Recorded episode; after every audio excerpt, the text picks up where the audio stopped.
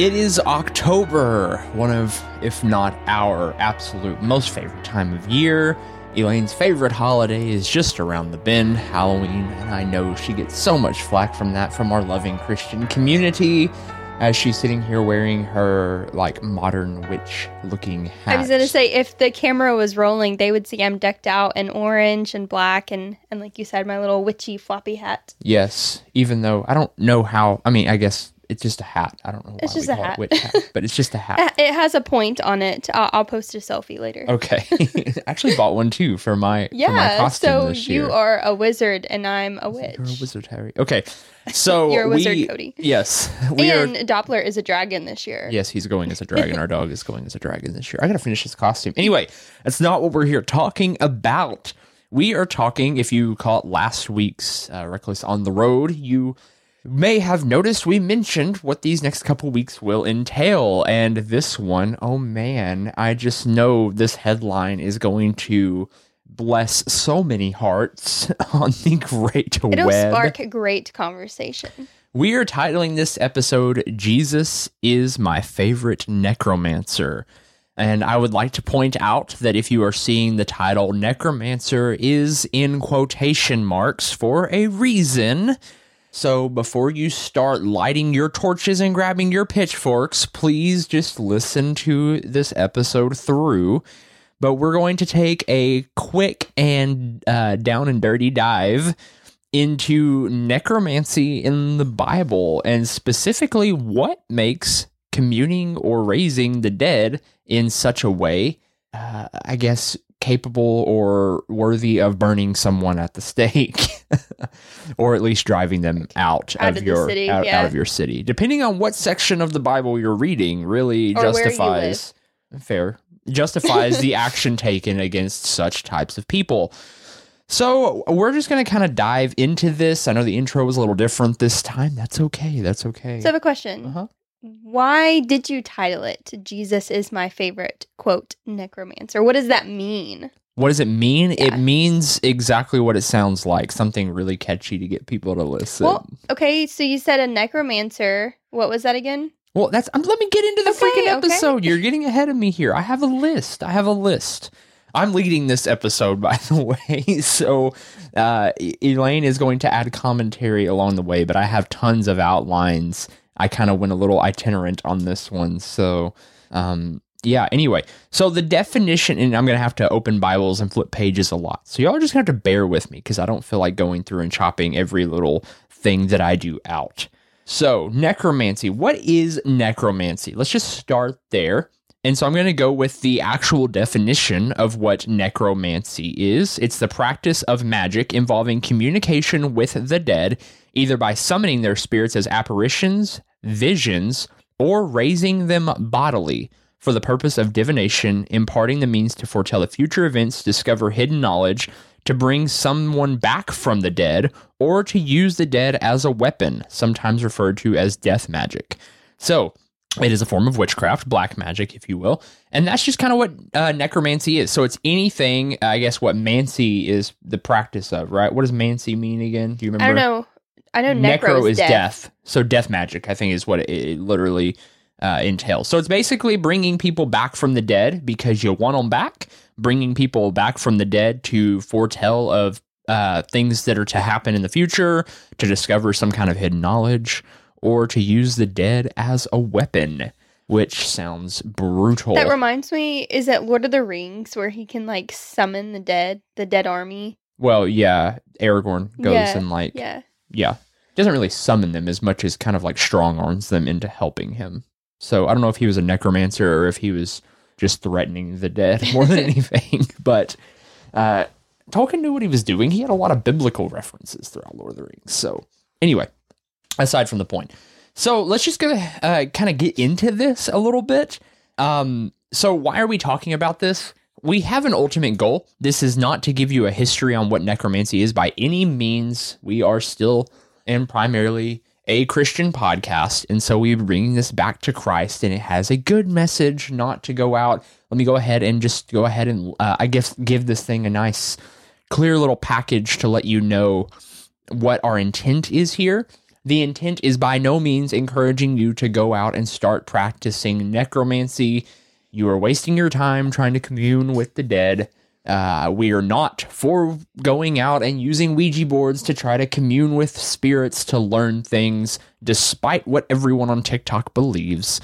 Uh, we are also not afraid of such things. I was going to say last week we talked about fear right. and how a lot of people fear Halloween. A lot of people just fe- have fears in general of things that they don't understand. And so, what better episode than to educate and instill wisdom on what necromancy is and that it actually was talked about in the Bible. There were instances in the Bible where it happened and kind of differentiate um, what happened with Jesus and, and how that operated in the Bible and how other people used it. Right. And, and I mean, honestly, when you look at most of the Bible, and this is something that we could go way in depth on, and I think we have in some instances. I know I have before, but when you start looking at things like uh, people using mandrake roots for fertility, people parting seas with the knock of a staff, uh, turning snakes in or sticks into snakes, and Lots.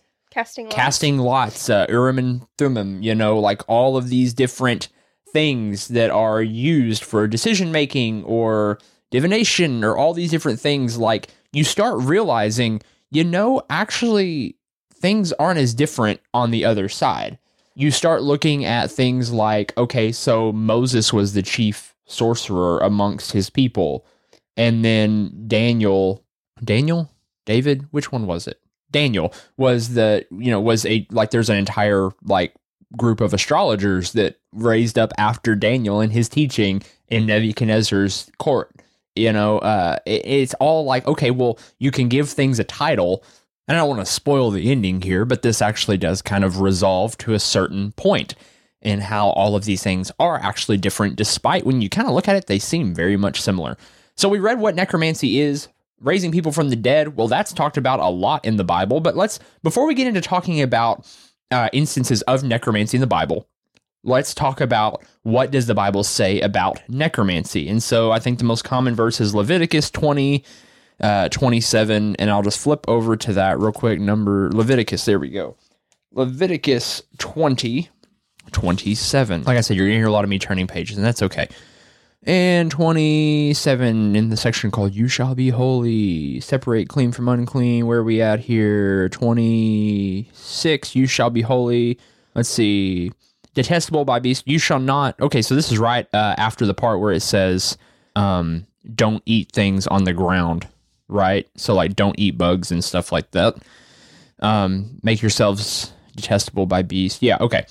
So, or basically saying like live separate from other animals and stuff like that. So we kind of scroll on here. A man or woman who is a medium or necromancer shall surely be put to death. They shall be stoned with stones. Their blood shall be upon them. Okay, well, so we obviously know that the Bible has, at least in some parts, spoken very negatively of necromancy. And so I think it also is well to say what does necromancy mean right there. If you look at the the definition, it literally means to commune with the dead. So it's very similar to the actual definition. That is the definition used in the Bible as well. So we're talking about the same thing here. And it goes on to say, or I guess we can go on and talk about the most common instance of necromancy in the Bible, where it is also frowned upon, and that's the witch of Endor in 1 Samuel 28. And I'm not going to go into reading that, but basically Saul is like, hey, get out all of the sorcerers, banish them from the kingdom. And then he prays and he asks God to give him an answer about a war that he's facing. And God is just like, no, I'm not saying anything right now. And so he he goes to the Urim and Thummim, which is basically just rocks in a bag to predict the outcome of something. And he reaches in there and pulls which is ordained by God, by the way. Uh, he reaches in, pulls one out, doesn't like the answer or doesn't get an answer per se. So basically, he's casting ruin lots, Urim and Thummim, whatever you want to say, and it doesn't give him a definitive answer. And so off he goes to find himself a witch, and he goes to the Witch of Endor, which is the most like Lord of the Rings or Harry Potter thing I've ever heard ever. And finds this woman, and she is like, Yo, don't you know I'm gonna die if I do this for you? Like Saul already said, all of y'all, like everyone here who practices is gonna die. And he's like, I swear that you'll be okay. And so she's like, Okay, whatever, cool. Summons uh through necromancy Samuel from the grave in which I've heard a lot of people argue that actually people can't come over from the other side. You can't talk to the dead on the other side or whatever. And without getting into the details of that, the Bible's pretty clear that this isn't a demon. This is Samuel. Okay. And he's kind of like, "Yo, why'd you why'd you wake me up?" Yeah, he's like, I was Why? asleep. Why did you drag me here? And then he kind of rebukes Saul for doing it, which supports the cause there or whatever, and sends. Hey, I'd be pretty upset too if I was in a deep slumber and somebody just wanted to wake me up for me to tell them their future. Yeah, I I'd mean, probably be upset too. if the future doesn't involve coffee for you, because I've woke you up before and told you things and you were pretty mad, but then I've woke you up and told you we're getting breakfast and you were happy. yes. So, note to all of our listeners: if it involves good food, Or Elaine will be yes. happier if you wake her up. Anyway, so uh, yeah. Anyway, so I highly doubt he woke him up with coffee. I doubt it. Uh, more like, uh, yeah, dark magic. Anyway, so Samuel's Death sitting there. coffee. Oh gosh, don't take it there. Anyway, so Samuel brings uh, or is is sitting there chilling as a ghost, talking to Saul. Basically, tells him like your kingdom's going to be handed over. Like we've already prophesied this. Like I don't know what more you want. Uh, Saul mourns, and the necromancer lady is like, "Hey, you should really eat something." And so she like brings him some food, and he hangs out there that night and eats. And that's kind of that. And then of course, you know, Saul ends up dead. But So whatever happened to the witch? I don't know. She just went on. I mean, I guess he promised not to kill her, so I guess she just kind of went on doing her thing. I mean, technically, she didn't do anything wrong either, and that's another thing. Like that's the whole other thing. Is like she was kind of strong armed into the thing. Like she wasn't necessarily. She was kind of forced into I was doing say this. a, a lot of times in like history, like it's either like they kill you for your magic or they want to use and abuse your magic for their selfish gain. One, if you look at like Arthur, uh, Arth- Arthur, Arthurian, Arthurian, Arthurian tales, however you say that, uh, it was actually like banned because of its use by the king at one point, Mhm. causing the death of his wife. So Uther used dark magic, and it actually killed his wife, if I remember right, and that's why it was outlawed in the kingdom until Arthur. Arthur, why can I not say Arthur? Arthur came and restored magic to the land with the help of Merlin. yes. Anyway, this is not the Bible at all Nope. that is uh, okay. old European folk tales. Anyway, so moving on from that, so let's talk about some resurrection. So we've seen, uh, I guess, used in the Old Testament, the main instance of uh, necromancy used in a negative light. It was outlawed, it was still frowned upon, and it ultimately ended in Saul's demise. That doesn't sound much like Jesus being a necromancer in that if it's still outlawed and bad. Of course it doesn't. So Let's go over to uh, Tales of Resurrection, because if you remember right, necromancy also means raising the dead just to bring someone back. It doesn't necessarily mean uh, divination, which is a whole other practice talked about in the Bible and often frowned upon, right? Like trying to foretell the future, which prophets did it all the time. Prophets, literally, that's what they were. A prophet was a divinator of the Lord, basically, if you want to put it that way. well, and didn't some people say like the wise men? That's next week's episode. Don't get ahead of me. Okay. That's with the astrology Yeah. So I, I have a plan. We're going somewhere with this this year. You said that I was gonna add commentary. Yeah, so you're adding commentary for next week's episode, woman. gets people excited. Okay. Yes, uh, the wise men were in fact astrologers, and not, I guess, in in in some ways divinators. But it all comes back to the ending and the the summary of this episode. And so, uh, it what differentiates a a necromancer from uh, a miracle, or like you know, someone who performs raising someone from the dead as a miracle? What perf- what differentiates an astrologer, or I guess better yet, uh, uh, a divinator for someone who is a pro- uh, a prophet, and it all falls back to this this ending of this episode. But let's kind of quickly get through these next things for sake of time. There's three instances of, or I guess major instances of resurrection in the Old Testament. We're gonna flip over to First Kings 17, and I don't remember if I marked this or not. I hope I did. Okay, cool. First Kings 17, verse uh, 17 through 24. We're talking about Elijah. After this, the son of the woman, the mistress of the house, became ill, and his illness was so severe that there was no breath left in him. That means he died, by the way. And she said to Elijah, What have you against me, O man of God? You have come to me to bring my sin in remembrance and to cause the death of my son. So she's basically blaming him for his for her son's death for coming into uh, her house. And he said to her, Give me your son. And he took him from her arms and carried him up into the upper chamber where he lodged and laid him on his own bed. And he cried to the Lord, O Lord my God, have you brought calamity even upon the widow with whom I sojourned by killing her son?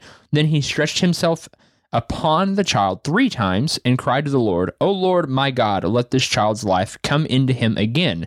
And the Lord listened to the voice of Elijah, and the life of the child became, or I guess, where did they just go? And the life of the child came into him again, and he revived. So that's instance number one. God raised, I mean, through Elijah's work, through his three times he did this thing, through his ritual, if you want to call it that, God said, okay, yeah, I'll bring him back. Second Kings, every, all of these are in Second Kings.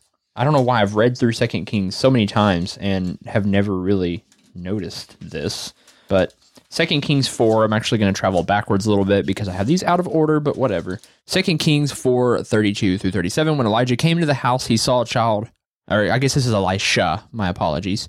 Came to the house, he saw a child lying dead on his bed, so he went and shut the door behind the two of them and prayed to the Lord. Uh, then he went up and lay on the child, so he's laying on this dead person, putting his mouth on his mouth, his eyes on his eyes, and his hands on his hands. And he stretched himself upon him, and the flesh of the child became warm. Then he got up and walked uh, once back and forth in the house and went up and stretched himself upon him. The child sneezed seven times, and the child opened his eyes. Then he summoned uh, Gehazi and said, Call the Shunammite. So he called her, and when she came to him, he said, Pick up your son. She came and fell at his feet, bowing to the ground, and she picked up her son and went out. So there, Elisha raised, doing a very similar practice, laying on someone and raising them from the dead. Going to Second Kings 13. Which I was going to say this third instance is really interesting to me. It is very interesting and morbid and all of that. Uh, Very spooky vibes. Yeah, kind of um very like I don't know, it reminds me of like some old Irish folk tales in a way. Uh so and very Halloween, if I do I was say. gonna say, kind of, I, I envision like Scooby Doo. Yes. So just cutting through all of the backstory. So Elisha died. That's the, that's what it says in the Bible. It's not my words. So Elisha died, and they buried him. Now bands of Moabites used to invade the land in the spring of the year, and as a man was being buried, I don't know who this man is that's dead, by the way. Behold, a marauding band was seen, and the man was thrown into the grave of Elisha. And as soon as the man touched the bones of Elisha, he revived and stood on his feet. So, quite literally, they tossed him in. He touched some dead man's bones, and boom, he was brought back to life. And so, I wouldn't say that's straight up necromancy, since I don't think Elijah's bones tried to do that, but he was quite literally brought back to life by But uh, touching his bones. I wonder, like, to me, this is so fascinating because I wonder, like, what about his bones? What about his body? What kind of life did he have? What kind of tapped spirituality and into I mean, God? he's supposed to be one of the most holy men in well, that's Bible. what I'm so- saying. Like, it kind of speaks into the whole spirituality, like that God is in every fiber of our being, and mm-hmm. that includes our bones. And a dead man touches another dead man's bones and then is raised up from the dead. Like that, I, I feel like there's just a lot of power in that. Yeah, for sure. Um, and then you were also saying something beforehand about Bethel. Do you want to go ahead and give light Yeah. to that? So as we were talking about this, I remember back in December there was this young girl. I don't know the all of the details, but there's this young girl, this member of the Bethel Church in Redding, California, and she had died suddenly. And I remember and I remember reading different articles about Bethel Church having a prayer service and it lasted multiple days. I, I'm uh, from what I remember reading, it lasted a couple of days, and they were praying that she would be raised from the they, she would be raised from the dead.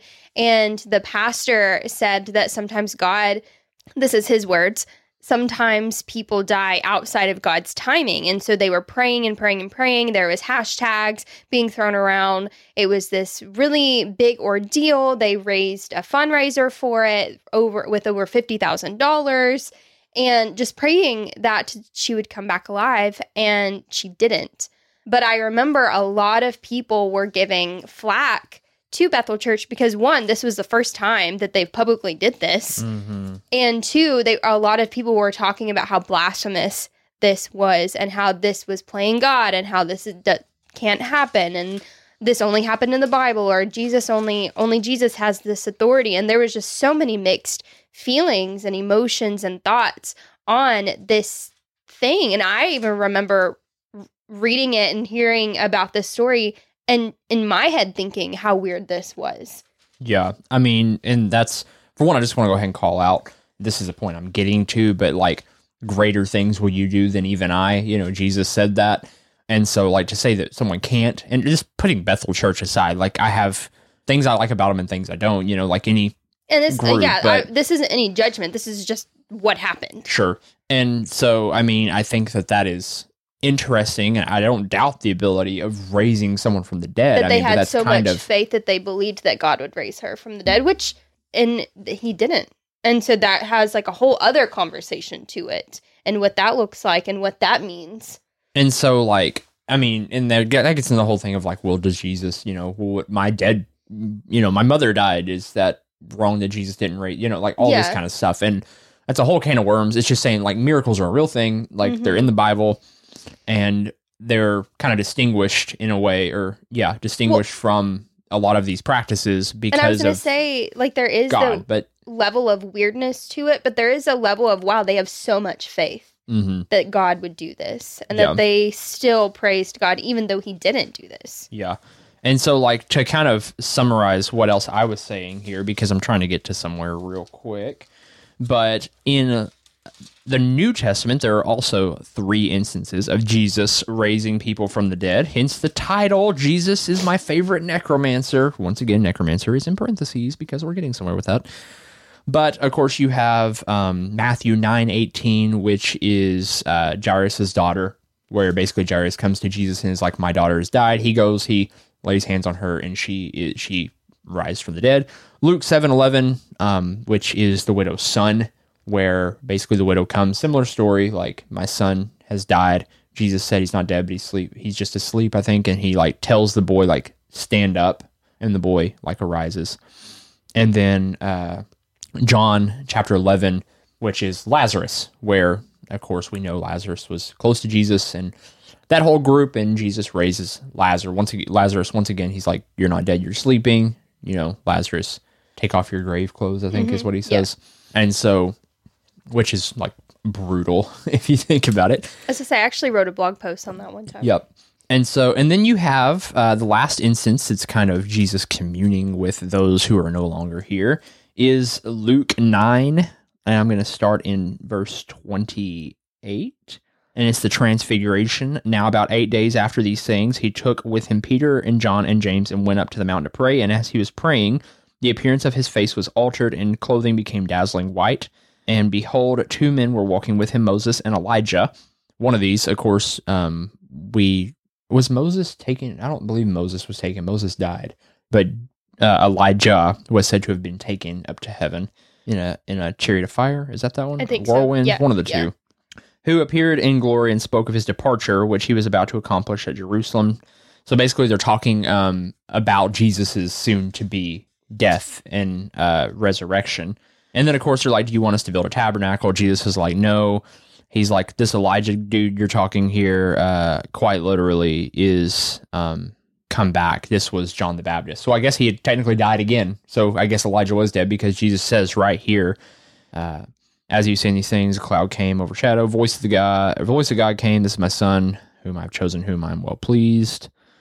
Uh, listen to him. But yeah, and so it, it talks about. It doesn't talk about it in Luke. It talks about it in Matthew, where uh, basically Elijah was John the Baptist come back, and you and like they didn't recognize him, and like he came to proclaim the oncoming of Christ, which that's mentioned a few times in the New in the New Testament, which in and of itself is kind of a weird not necromancy, but weird in the sense of like this dude has come back from the grave or descended from a f- chariot of fire or whatever you want to call it. He's been rebirthed into the world to proclaim something uh, as a previous man who has been to the other side to declare what is to come. And so that sounds a little weird in and of itself.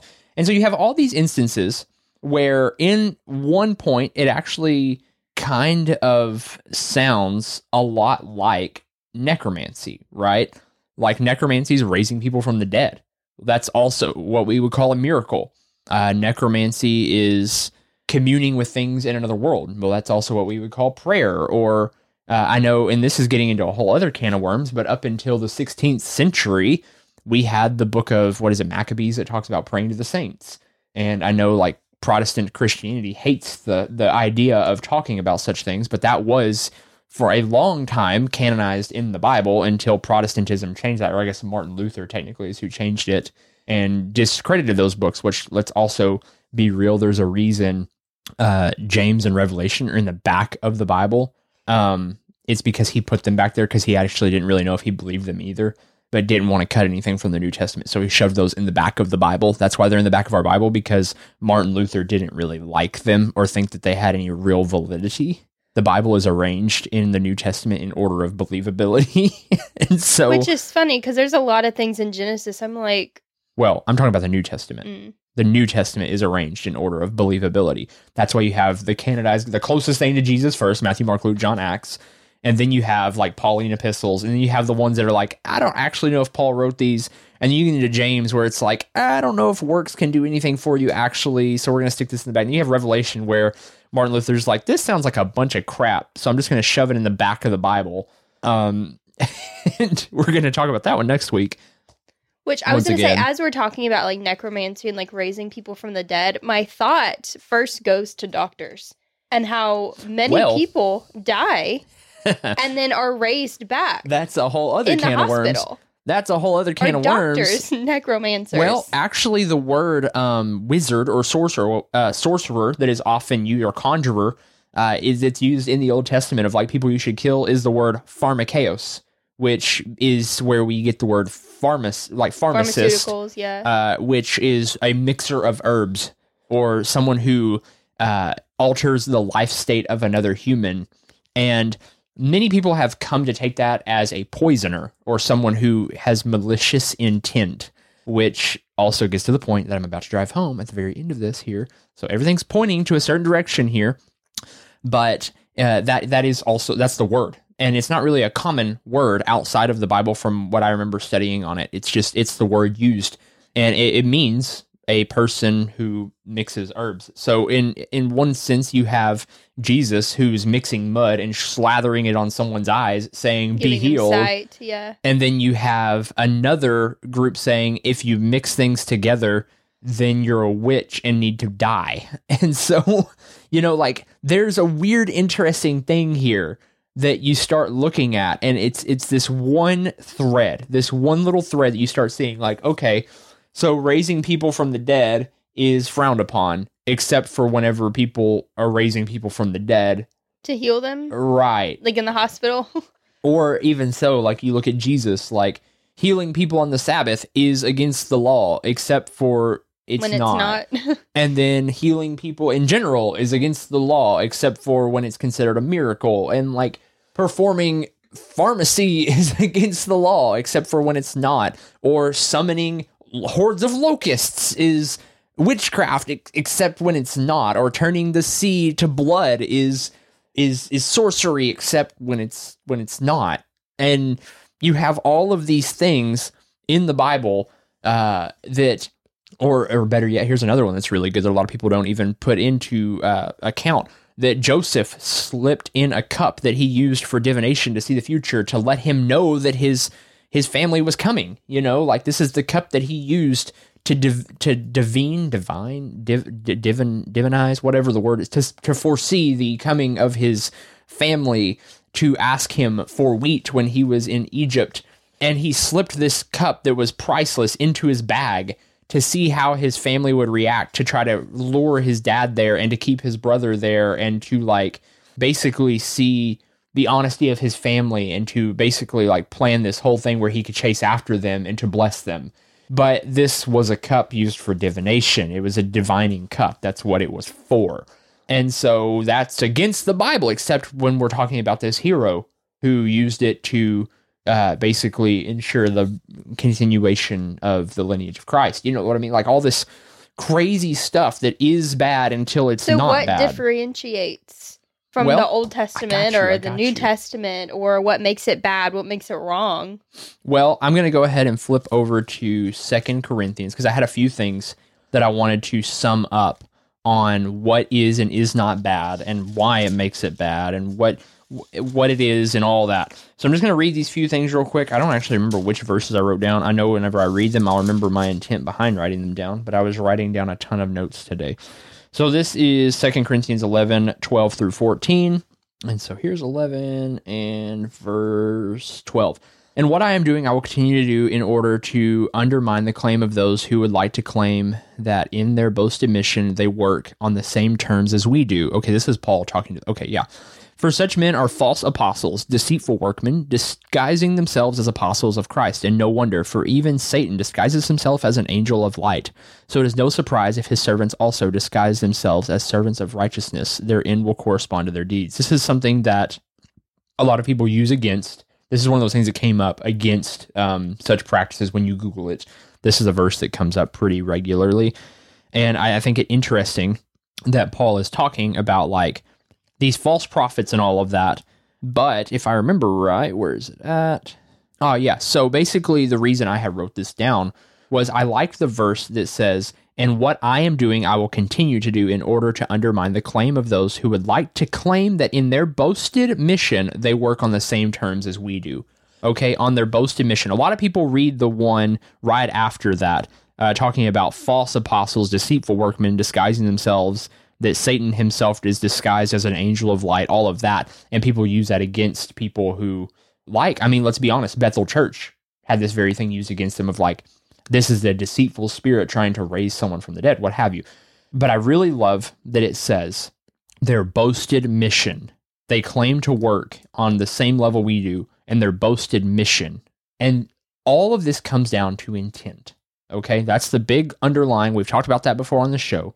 But that is the thing that this entire thing is coming down to. What differentiates Moses from the other sorcerers in the temple? They they did similar things. They were able to turn st- uh, s- staffs into snakes. They were able to do some of these smaller practices in the same way. So what makes Moses different? His intent was for the glory of God.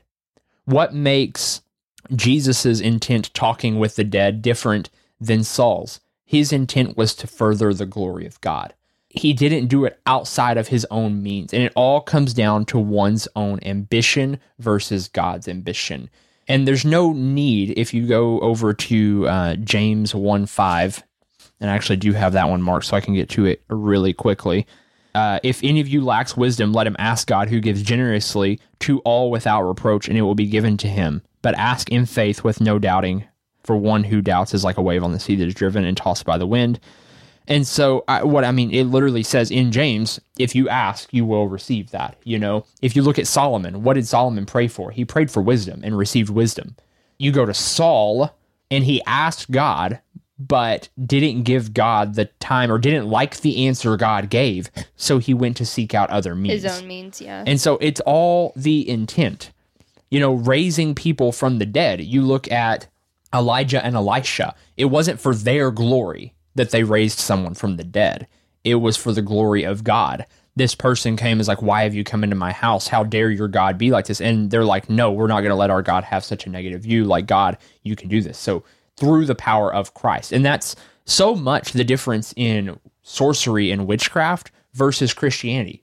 And we've talked about similarities like this in the past. If you look at holding hands in a circle at a men's group and chanting, you know, or or you know, saying a prayer for, of God to protect you before you go out uh, on your field trip or, or your mission trip or whatever, versus people holding hands around a fire wearing witch hats, you know, speaking words of protection. Well, what's the difference there? One's considered witchcraft, one's considered prayer. The difference is the intent. One is through Christ, one is through self.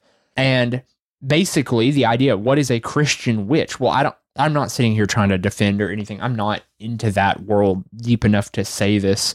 You know, we've had a Christian, we- we've had a Christio pagan uh, couple on our show. They're more inclined to be able to answer this or what have you. But it's all in intent. You know, Christianity and witchcraft. The only real difference is instead of doing something through one's own self, you're doing it through the glory of God. It comes down to like exorcisms, even. You know, the the verse in the Bible, it's like Christ, uh, you know, Jesus I know and Paul I know, but who are you? Well, why could why did they get rebuked by the the two men get rebuked by the demons? Because they were trying to do it in their own authority instead of knowing the authority and like truly knowing and understanding the authority in which they do. And the thing is, humans are are in or are capable of error, is what I'm trying to say. And so to perform such acts through oneself, while possible, you can try to cast out a demon in the name of Satan. You can try to cast out a demon in the name of my dog. And, you know, if you had enough willpower, you may be able to do it. That doesn't mean it's an effective way because we have a chance of not doing it correctly. So, Christian prayer is the same thing as a magical enchantment. It's just that you're filtering it through God. So, if there's any malintent or selfishness, it can't come to it's like filtering out poison. It's like running water through filtration before you drink it, knowing nothing bad can come out the other side because Christ is perfectness. He is the the impenetrable filter that no evil can pass out the other side of. It's swallowed up, consumed. And so, you know, oftentimes you you look at Saul, Saul praying to God, I want to do this thing, give me the answer. He doesn't like the answer. That doesn't mean, you know, that means okay, well, then he should have been able to accept that but instead he had to go do another mean, the same thing, mind you. You know, opening a bag and pulling out a Just rock. to say, didn't he keep getting the same answer no matter what he yeah, did? yeah. I mean, and so he's like, oh, I'm going to go talk to Samuel, who's dead, versus pulling out the rock out of the bag and trusting it, versus praying, versus all these other means, versus speaking to his own counsel who were praying on his behalf. Like all these things led to the same answer. He just didn't like the answer. And so, so often, that is the difference. Now, there's other things. There's dark magic. There's talking to demons. Like all that stuff. Sure, whatever, good and fine and dandy. But that's still negative intent, and that's the differentiator in so much of this. Prayer is the same thing as enchantments. Uh, holding a cross and remembering Christ is the same thing as holding a pentagram and thinking it's going to protect you. It's all your intent and what you're channeling it through. Are you going to channel it through yourself, which isn't capable? Let's be honest I am not saying we're not capable. We have Christ in us, so we are capable, just as Christ. We can do greater things than He. Uh, but we have someone who has the ultimate wisdom that can filter out any of our prayers and take them. And when they come out the other side, they're for the glory and benefit of God and creation.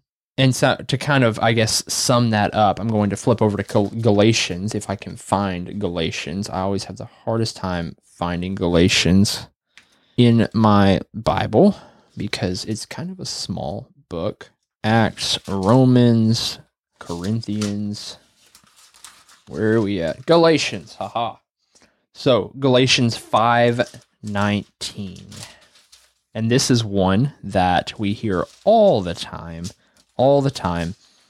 So if you kind of scroll through here, I say scroll. I'm reading from a Bible and I've used phones so much I say scroll. Keep in step with the Spirit.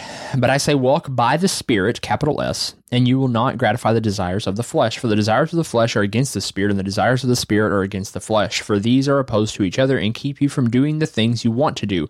But if you are led by the Spirit, capital S, and you are not under the law, now the works of the flesh are evident. And I'm going to go through here and read all of these, and you'll see what I mean. And they're all grouped together sexual immorality, impurity, sensuality, idolatry, sorcery enmity, strife, jealous, fits of anger, rivalries, dissensions, divisions, envy, drunkenness, orgies, and all the things like these. I warn you, as I warned you before, that those who do so, such things will not inherit the kingdom of God. But the fruit of the Spirit is love, joy, peace, patience, kindness, goodness, faithfulness, gentleness, and self control. Against such things there is no law. And those who belong to Christ Jesus have crucified the flesh and its passions and desires. If we live by the Spirit, let us also keep in step with the Spirit. Let us not become conceited, provoking one another, envying one another.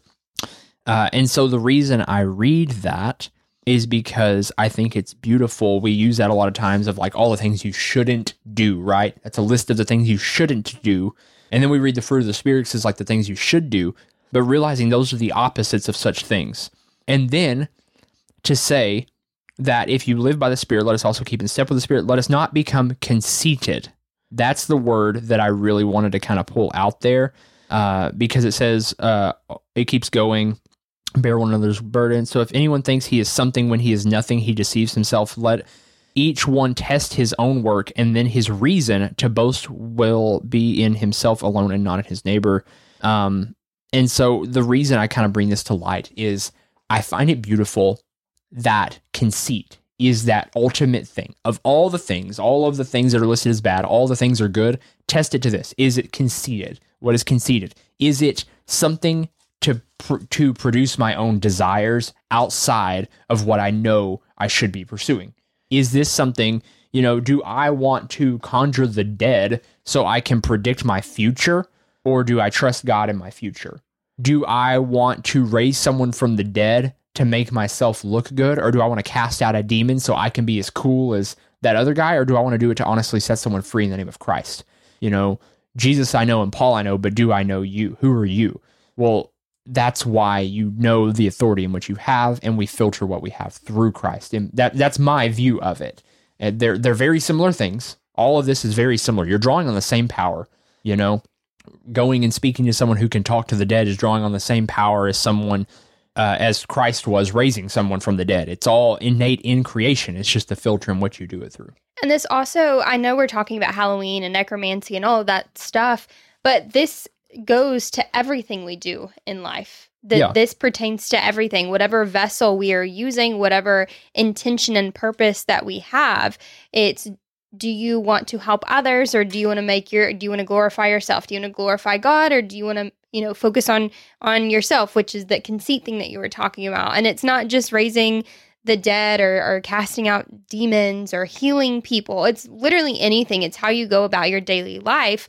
Are you trying to praise yourself and have people worship you, or are you trusting in God and allowing Him to lead those things? I think that goes back to Proverbs 3, 5, and 6. Trust in the Lord with all your heart. Lean not on your own understanding. In all your ways, acknowledge Him, and He will direct your path. And so you don't have to. Like, God has given us the gift of not having to do these things. Now, the curiosity may be there. There are things there. There are people who see things spiritual. There are things, you know, people who have had encounters like this and stuff. And I'm not discrediting any of that.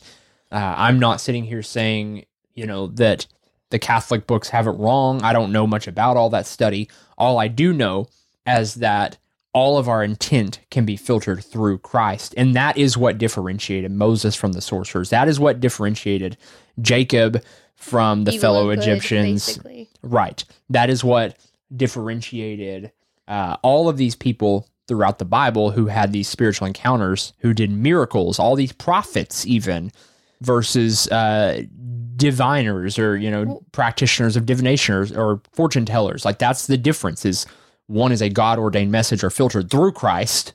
Um, who was it that interpreted the the dreams? Uh, is that Jacob? Was that Jacob that interpreted the? I think so.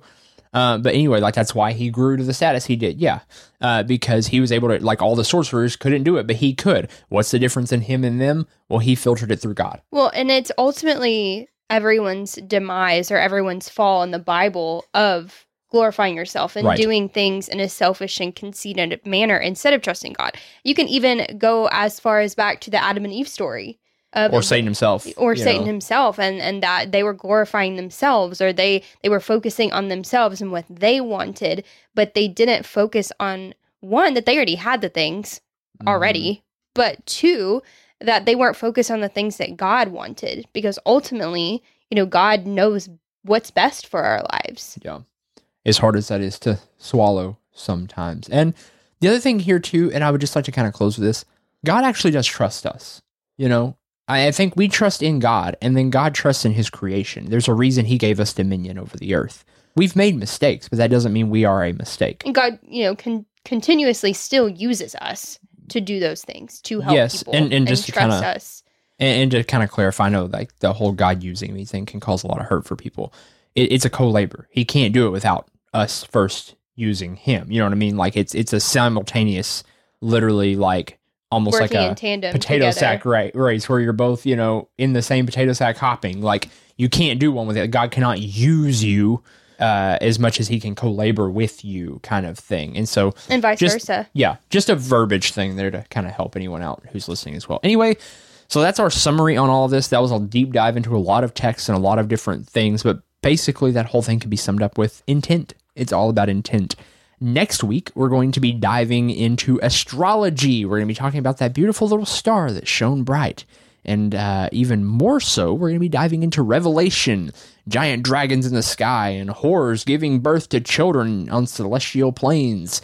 We're going to be talking about all of that madness and what that could have actually meant, even down to the gemstones uh, that flow around the temple or in, in the robe itself. Which is a great wrap up of our Halloween series. Yes. So if you're interested in Revelation and want to know about the end times and all of that crazy prophetic seals and all of that, we're going to dive into that and probably make it a whole lot less spooky than it sounds. So we love you guys. And as always, be brave, Be bold. and be reckless. We'll, talk, soon.